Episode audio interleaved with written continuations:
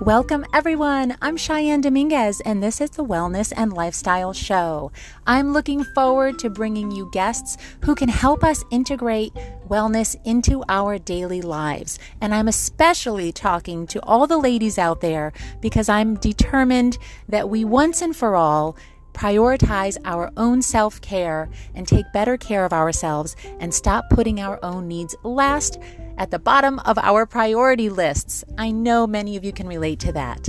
So join me on this wellness journey. We'll be talking everything from nutrition and fitness to integrating green plants into our lives and even talking about how daily walks can help us feel better physically, emotionally, and mentally.